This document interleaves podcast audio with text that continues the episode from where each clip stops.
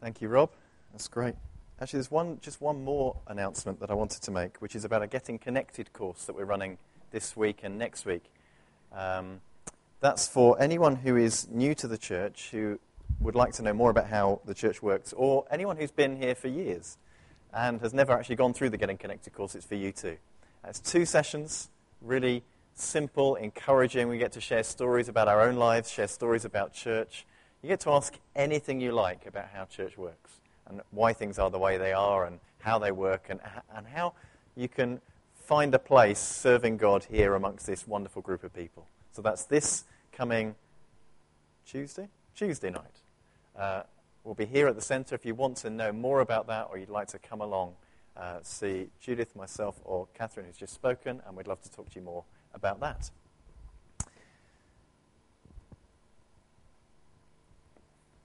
Right, wonderful. Can we have the first slide up, please? There we go. This is a picture of the board game, the, board, the Game of Life. And uh, I don't know if you've got um, games in a cupboard at home. We've got stack of games in several cupboards at home, several board games. And uh, they come out from time to time, usually holiday times. They get sort of a bit of an airing. We dust them off. We took a few away this a few weeks ago, we were away for a week, and we took a few games with us Yahtzee and Articulate, and, and of course, the old favourite Monopoly. Uh, Monopoly has to go with us everywhere. We do actually, as a family, we quite enjoy a game of Monopoly. I don't know about you. Anybody else enjoy a game like that? But we do. Okay, yeah. Well, we, it's one of those games that can get a bit frustrating, but for us, it's a bit of a leveler. So we can't, we can't play word games because Judith thrashes us at those.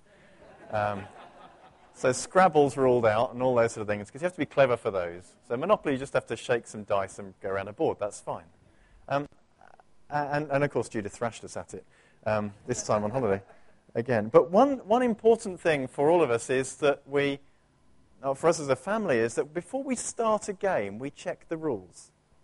And I don't mean you read the rules, because we know the rules of most of the games. Some of them we've not played for years. You have to kind of dust them off and just check that you vaguely know what's going on. But even with Monopoly, a game we know really well, we check the rules we're going to play when we start. And that's because often you find with board games that have been around for a while, you, you kind of have variations to the rules that you're allowed to play. So for us, it's free parking. If you ever played Monopoly, there's a square in the corner called free parking. And if you land on some others, you have to pay some bills. And we decided, as many of you do, that if all the money from the bills goes in the middle, and if you land on free parking, you get all the money that's in the middle. Okay? So it's, it's, it's okay. It just it shortens the game by about three days.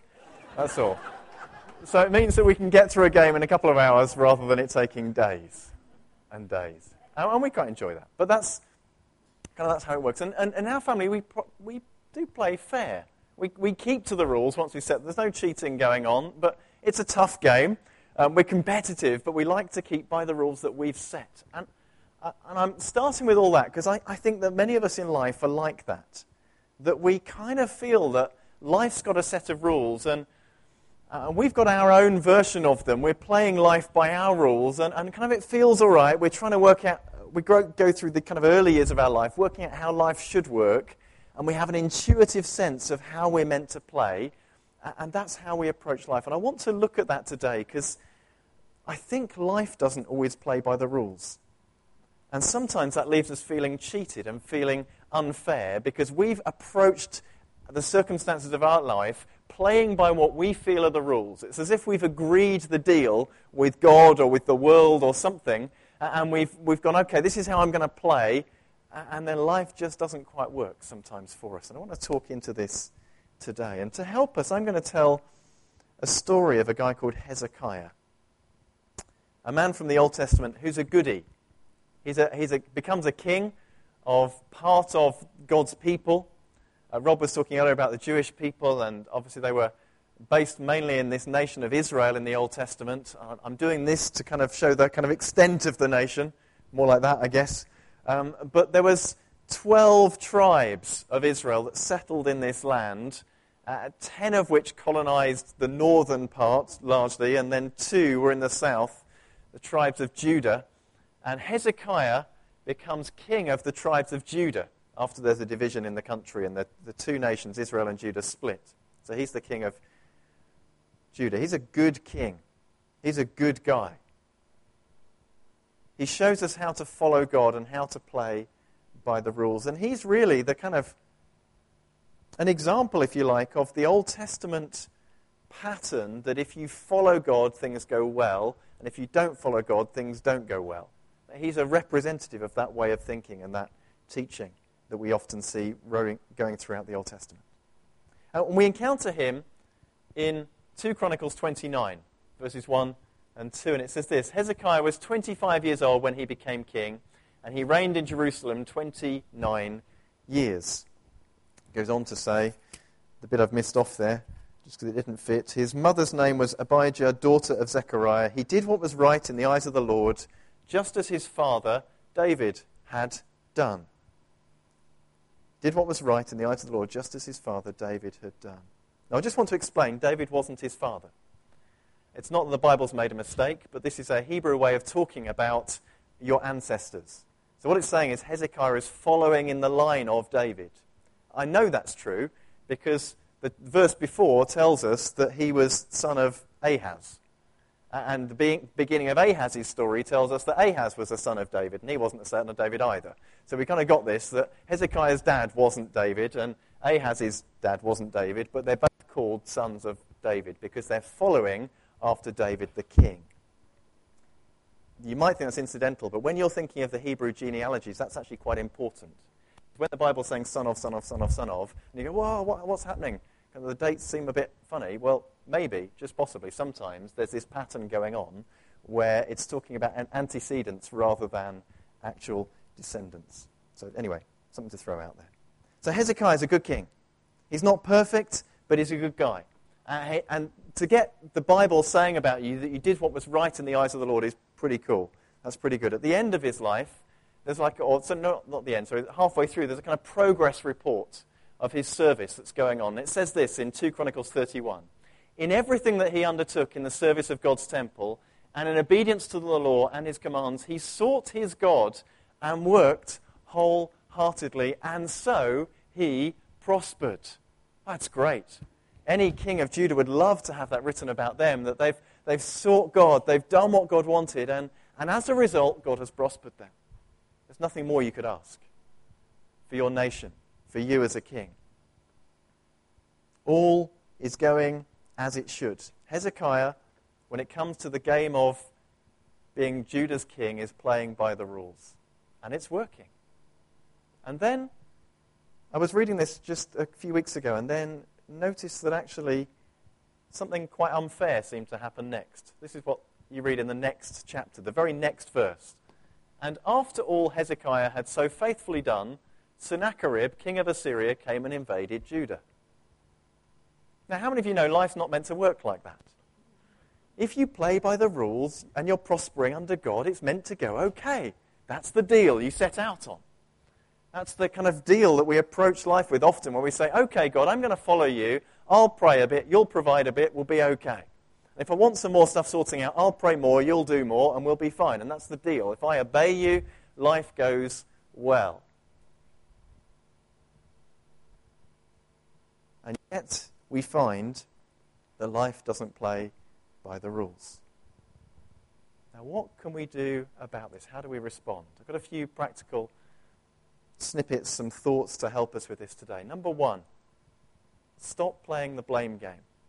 It's my number one tip. I believe it's from the scripture of what we should do when life doesn't play by the rules. You see, I think we often look for someone to hold responsible. It feels like somebody should be responsible for the mess I'm in right now. It's got to be somebody's fault, so I'm going to look for who it is. And I want to just encourage you today to stop if you're doing that. If actually there's been either a repeating record that's gone on in your uh, repeating kind of soundtrack almost to life that's gone on, and you've, you've said, Well, I'm in this position because of such, this that happened, I want to encourage you just to stop today because I'm not sure that's actually terribly helpful for moving us forward. Do you want to be more specific than that today? Because I believe as I was preparing this, I needed to say this to some people here. It's not your fault. It's not your fault. The situation you're in right now is not your fault. And it's time to stop playing the blame game of working out why you ended up where you were uh, and what mistakes you made I just need to say today to some people, it's not your fault. Some have been looking back and saying, if only, if only, if only. And regret isn't the answer. For some, hear me carefully on this, for some people, seeking God for forgiveness is not the answer either. Because if it wasn't your fault, if this particular circumstance you're in wasn't your fault, then there's nothing to ask forgiveness for about that particular thing. I'm not saying repentance isn't worth doing and asking God for forgiveness daily isn't worth doing. But when it comes to rehashing and trying to redo the past, for some people here, I believe God would say to you, it's not your fault.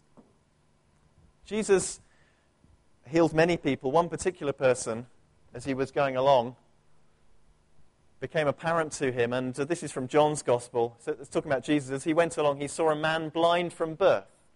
His disciples asked him, Rabbi, who sinned, this man or his parents, that he was born blind? They're playing the blame game. Whose fault is it? Jesus says it wasn't this man's fault. Now, you might think this is bizarre when you actually read this passage because he was born blind. So, how can it be his fault that he was born blind? Because up until being born, he hadn't done a great deal. But there's a thought in Jewish teaching, some of Jewish teaching, that perhaps you can sin even before you're born. And so somehow this man had somehow offended God or done something wrong, and so as a result of his own sin, he had been born blind. Or perhaps the thinking goes it's a result of his parents' sin, and we'll come to that in just a moment. But Jesus says, no, neither this man nor his parents sinned. This man did not sin to cause this. Jesus isn't saying this man has never sinned. He's not denying that sin exists or that we're not all sinners in need of repentance and needing to come to God. That's not his point. He's saying that this man's own sin didn't cause his blindness. Secondly, it's not your background's fault. Some of us are in particular situations that we're looking at and we're saying, I wouldn't be here today unless this and this and this and this hadn't happened. It's all the fault of that. And I'm not denying causality. I'm not, I'm not doing anything like that. But I'm just saying, I'm trying to help us not to play the blame game and to look ahead rather than looking back right now.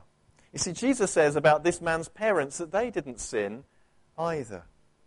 Again, he's not declaring that they're perfect, but he's saying that their sin was not the cause of this man's circumstances. And, and it's helpful to go back to Hezekiah, our king our Judaic good king who's playing by the rules. You see, Hezekiah came from a rough background. Let me just show you. This is his dad. Ahaz was 20 years old when he became king, and he reigned in Jerusalem 16 years. Unlike David, his father, as we know who wasn't his father, he did not do what was right in the eyes of the Lord. He followed the ways of the kings of Israel and also made idols for worshipping the Baals.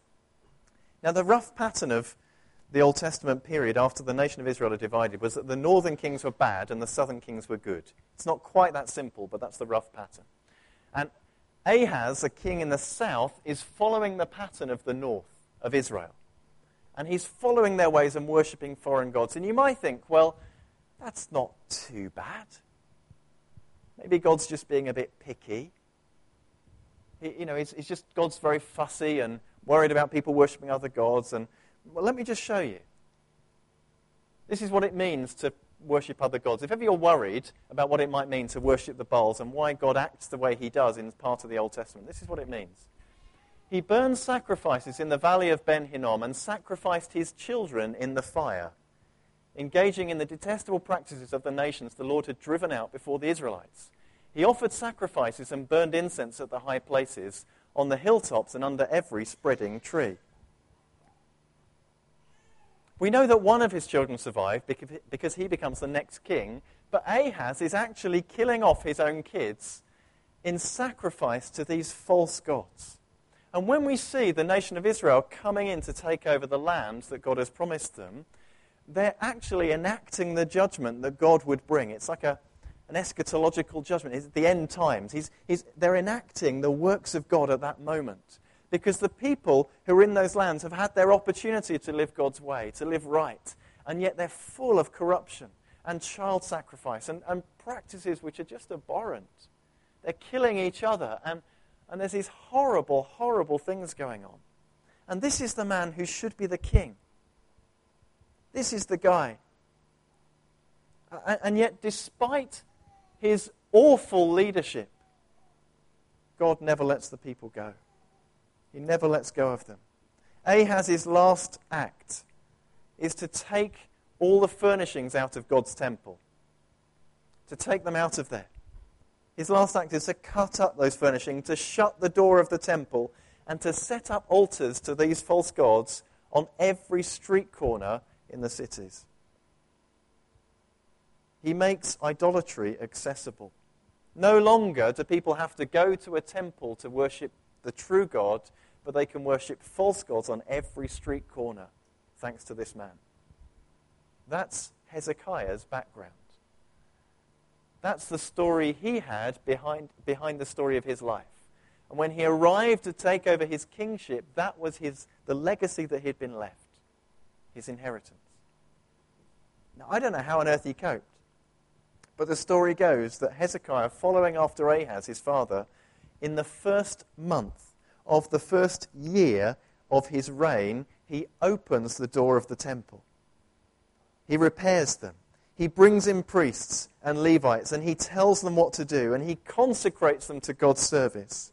They remove all the defilements. And he says this Our parents were unfaithful, they turned their faces away. They shut the doors, and he's encouraging them. And he says this Now I intend to make a covenant with the Lord, the God of Israel, so that his anger might turn away from us.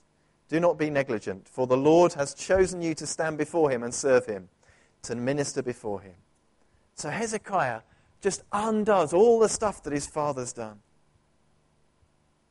He sets things right, despite the inheritance he's had. And yet, despite all that, it wasn't his father's fault that the king of Assyria came and invaded. Do you see that? Hezekiah lives right, his father lives badly, but Hezek- it wasn't Hezekiah's dad's fault that the bad king comes to invade. It wasn't. For Hezekiah, it wasn't his dad's fault that there's a problem. It wasn't his fault, it wasn't his background's fault. He was just stuck with this opposition king coming to invade his land. And he needed to stop, needed to not play the blame game. Finally, it wasn't God's fault. You see, when we ask, why is this stuff happening? Why is it happening? It's, it's not my fault. Okay, it's not my background's fault. It must be God's fault. That's really not helpful. When tough times come, and they do, we mustn't assume that our feelings are true. Sometimes we feel that God's dropped the ball, that God's just lost sight of where we are. That somehow he, he, he either does know and doesn't care, or he just doesn't know. And that isn't true. Maybe you've done everything right and yet st- things still went wrong. Maybe you've been generous with your finances, and yet other people still seem to be more blessed than you. Maybe you've worked hard, and yet your finances are still tight. Maybe no matter what you've tried, your relationships still don't work out. Maybe you're sick again, and you thought you'd got it sorted out, and something's happened. Hezekiah's Judah was attacked, and it wasn't his fault. And it wasn't his father's fault, and it wasn't God's fault. God had not brought judgment on them, as he does sometimes elsewhere. On this occasion, the simple reason was that Sennacherib, the king of Assyria, had decided to invade. That was why there was a problem, because someone had made a decision to do something, and it impacted someone else's life. I want to encourage us if you found yourself going, well, if it's not my fault and it's not my background's fault, it must be God's fault or it must be somebody's fault, just encourage you to pause. Because I think the question isn't whose fault is it? It's what do we do next? This is what I want to encourage us to do. We need to redefine our relationship with God. You see, the danger of playing the blame game is that we create a vending machine God. At school, secondary school, I remember a vending machine.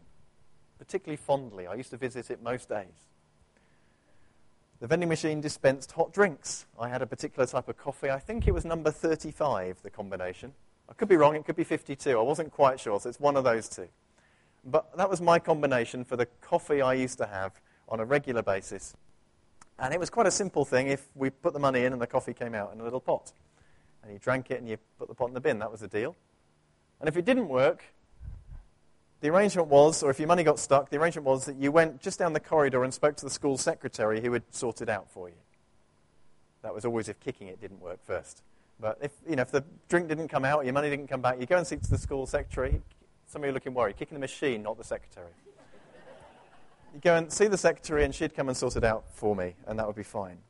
That was the relationship I had with the vending machine. I've not thought about that vending machine ever since until this sermon. I don't have a particularly emotional attachment to the vending machine. It, it, dispensed coffee for me when I wanted coffee. That was the deal. That was the limit of the deal. And if occasionally I fancied a hot chocolate, I could get a hot chocolate from it. That was, that was it. There's no emotional relationship, no attachment, no nothing.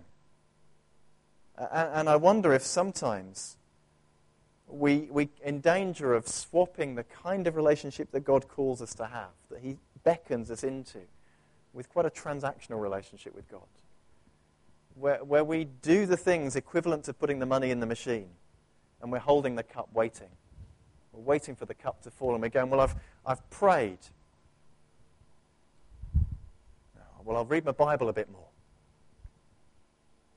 And, and we just keep in doing stuff as if God is some kind of intergalactic vending machine, which, if only we can get the right combination of stuff to put in, we'll get what we want out of it. And I don't think that's the relationship God's called us into. I don't God, think God's called us to, to come to some heavenly vendor where, where we do the right combination of things in the right order and we always get what we want at the end. And we get really frustrated if we don't get what we want because, after all, we've put the right stuff in. And I know in my own life there's been times when I haven't received the things I thought I ought to have. And it's easy to track back and go, but I did this and this and this and this and this. I played my part. God, what happened? And that's not a symptom that something's gone, a sign that something's gone wrong with God. It's a sign that something's gone wrong with my relationship with God. Because we're never called to have that kind of transactional relationship. We're called to come to Jesus and have a new life as Catherine was talking about, those young people discovering that there's one who called them, who delights in them, who saved them, who's rescued them, and can give them hope. That through whatever they walk through in life, God will be with them. Well, we might be saying, Stuart, if you're right, and if God isn't some kind of heavenly vending machine, what's the point of living right then? Why, why would I want to get all my all the coins lined up? Why would I want to pray? Why would I want to read the Bible? Why would I want to go to church? Why would I want to give my money away? I could just keep it for myself. Why would I want to serve people? Why would I want to be kind and compassionate and listen to people when they're talking to me? I can just ignore them now, can't I? Because if God isn't going to play by my rules, why should I play by what I think His are? I think we're missing the point. See, living for God is not about us getting what we want now. As if, if only I give a bit of obedience and a bit of self denial, God will rearrange the entire universe just for me. And He'll give me just what I want right now as a result of my little bit of self denial. God's agenda is a bit bigger than ours, but He doesn't dismiss our needs. He's not intolerant of them, He's not discompassionate. He cares intimately about every circumstance you're going through about you in the middle of whatever you're walking through right now. And He's big enough to cope, and He's big enough to meet you, and He's big enough to help.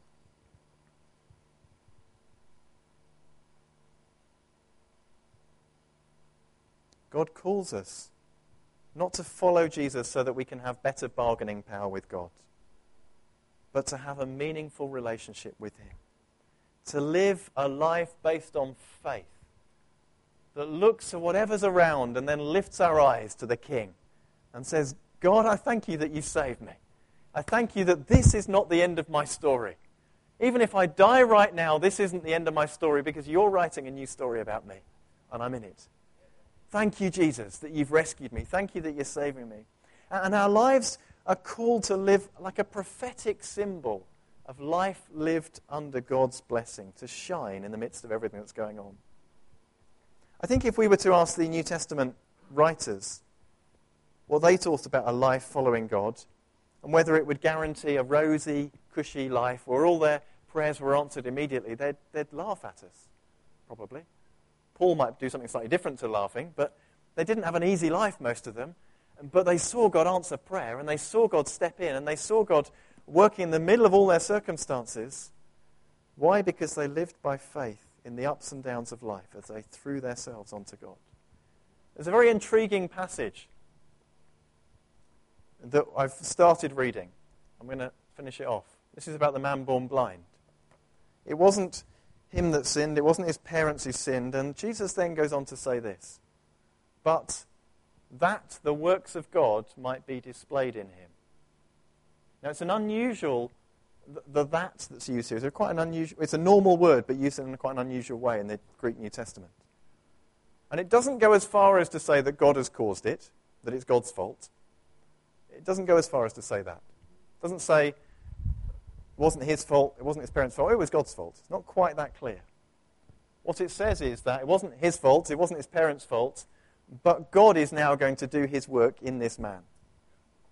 That in the midst of everything, circumstances have been brought to this point that God's work may now be displayed in this man. What it's saying is that this man, his life is now not defined by his blindness, but it's going to be defined by the fact that God is at work, that God is redeeming his broken creation, that God is able to redeem this man and save him and rescue him, that his life is going to be told, his life story is going to be told around the world as the man who met with God on that particular day. He's been redeemed. Thirdly, it's time to redefine our relationship with the rules.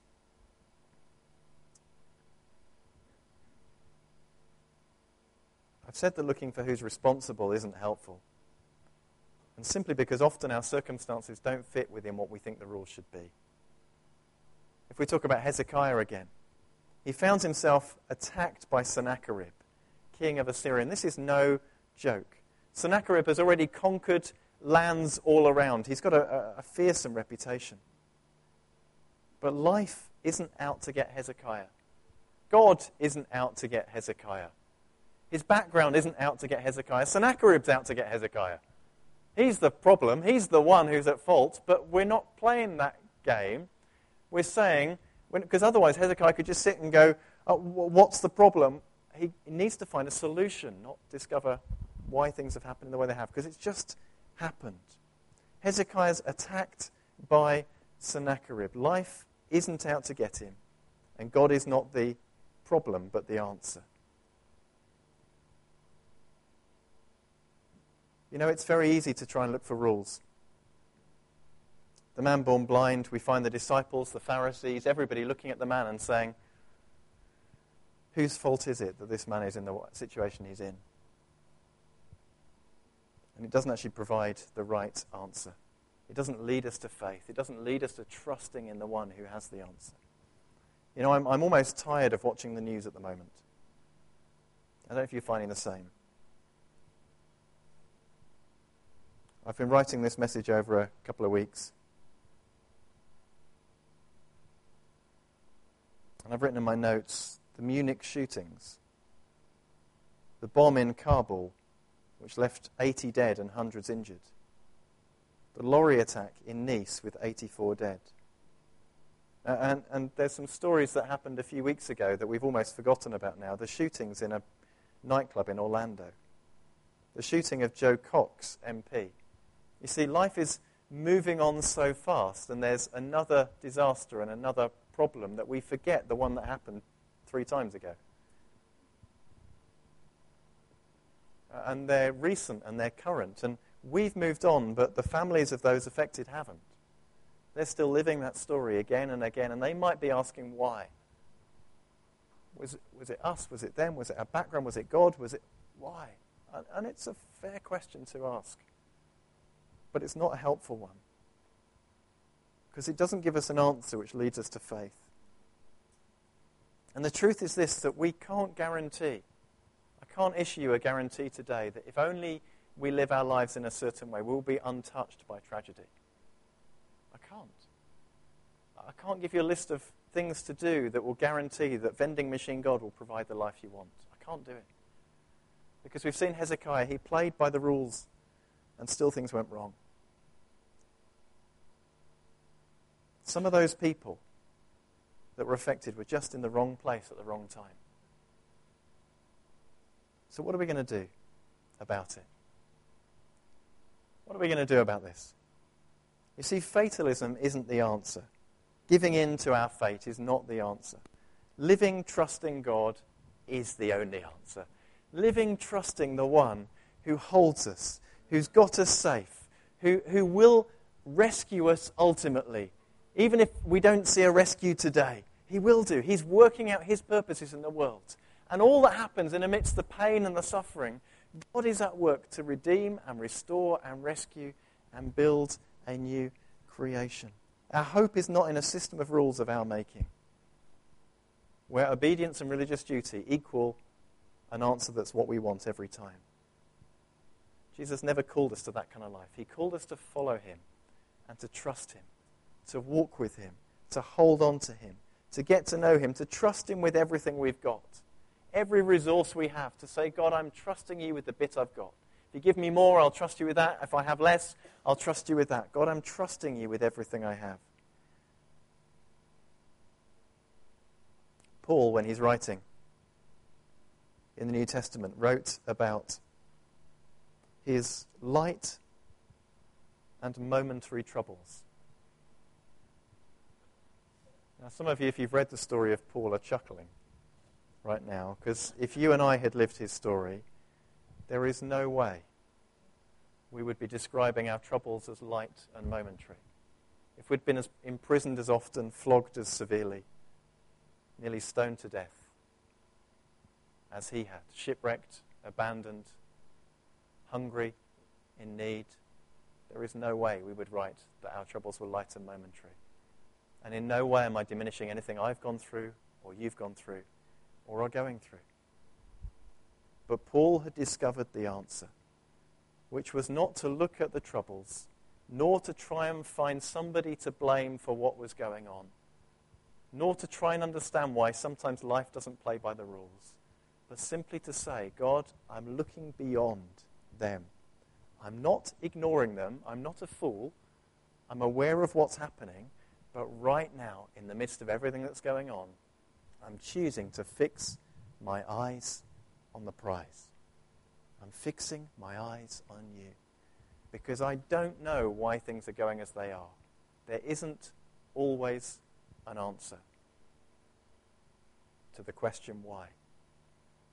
But there is always an answer on how to live, and that's to live trusting Jesus. Whoever or whatever might have been to blame for our current life situations is not the key question.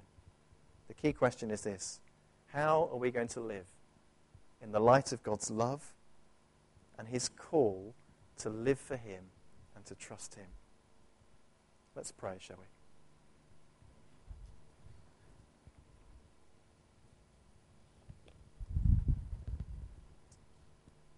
Now, often I would go straight to prayer, but I just want to pause for a moment. I know time has gone, but I want to pause just to allow us some space.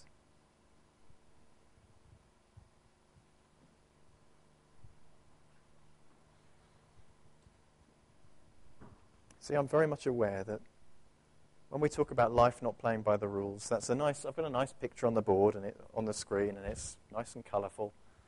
But actually, the things we're talking about are quite potentially quite painful. And it could take quite a lot of undoing to let go of a story which looks for somebody to blame. And my encouragement today is to trust Jesus above it all and in it all. And so I just want to pray very simply that God would enable us to do that. Father, we thank you that we can call you Father. Lord, we thank you for the fun we have and the delight we have and the joy we have.